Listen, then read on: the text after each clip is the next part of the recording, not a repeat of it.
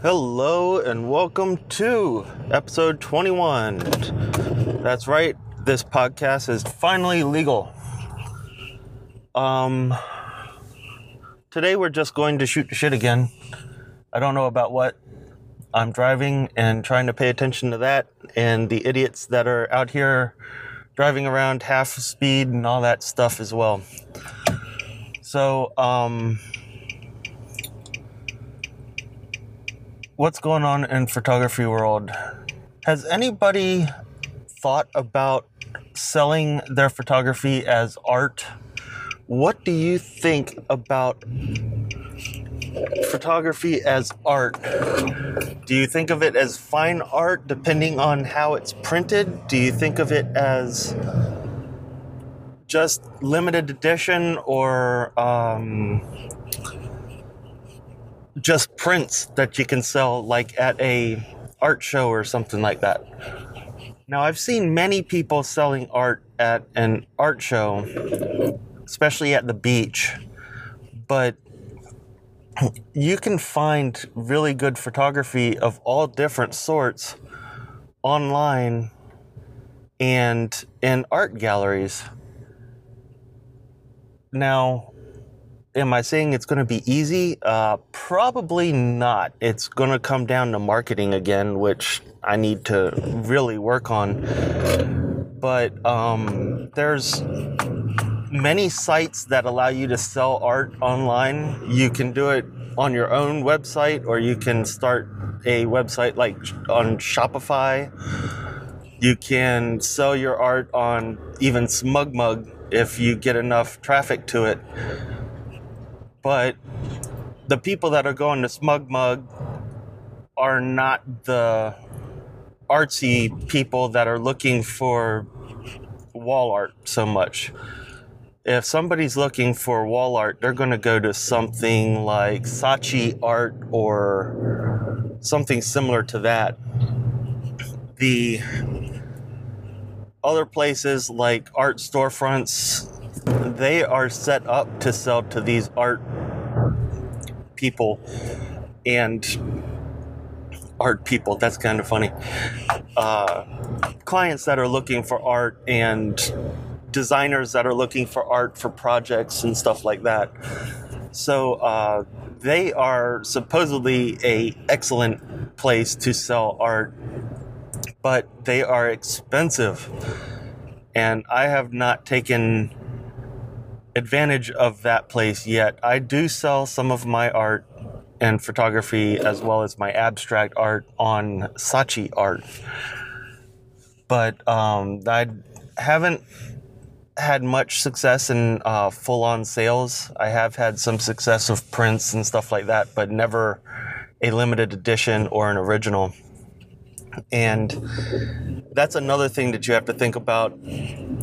If you're doing digital photography, what do you consider an original? Personally, I consider it the first print that I create of an of a piece for um, on either canvas or high-end art paper. Um, there's some that would consider that not an original. It's just a single uh, single print limited run, but. Um, The first print, I always print special and different from anything else and never print it that way again. The um, other ones, I do sometimes a limited run of five or ten uh, sixteen by twenties or something like that on a similar art paper, but not the same and not, not as high of quality. And uh, I'm looking also into doing C-type prints rather than uh, giclée prints. And that's another thing, is a giclée print versus a C-type print or um, a light print, like in the darkroom, a cheaper version. Not really. as the quality of the giclée prints are extremely high now. Uh, they have been for a, a while, I guess, but they're high enough quality that you really don't have an issue with archival purposes and stuff like that. The papers are awesome. The prints are, or the ink pigments are awesome. The longevity of these prints is amazing now. Some other questions that you need to ask yourself is, do you sign and date them? Do you sign and number them? Do you not sign them? Uh, do you charge, what do you charge for uh, a limited edition? Do you forego the limited edition and just run open edition prints? Uh, they're going to be cheaper, but you don't have to sign them. You don't have to worry about tracking them and stuff like that. If you are doing limited edition runs and an original, or just even just limited edition runs, you need to make sure that, excuse me, you are keeping track of every edition that's sold.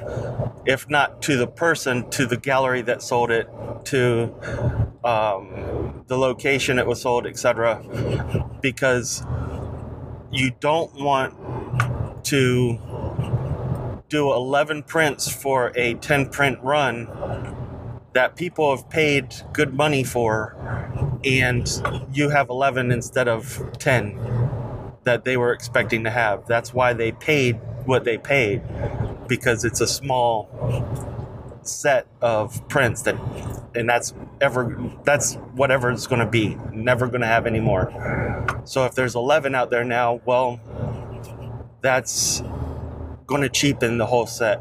So do you sell art? Where do you sell art? How do you sell art? I want to know. So get with me on Anchor F M, and this is Chad Nowyokes with Beach Breeze Studios, beach breeze studios dot com in Virginia Beach. This is episode twenty-one, just shooting the shit, talking about art for today, and hope you're enjoying the journey. See you on the next episode. Bye.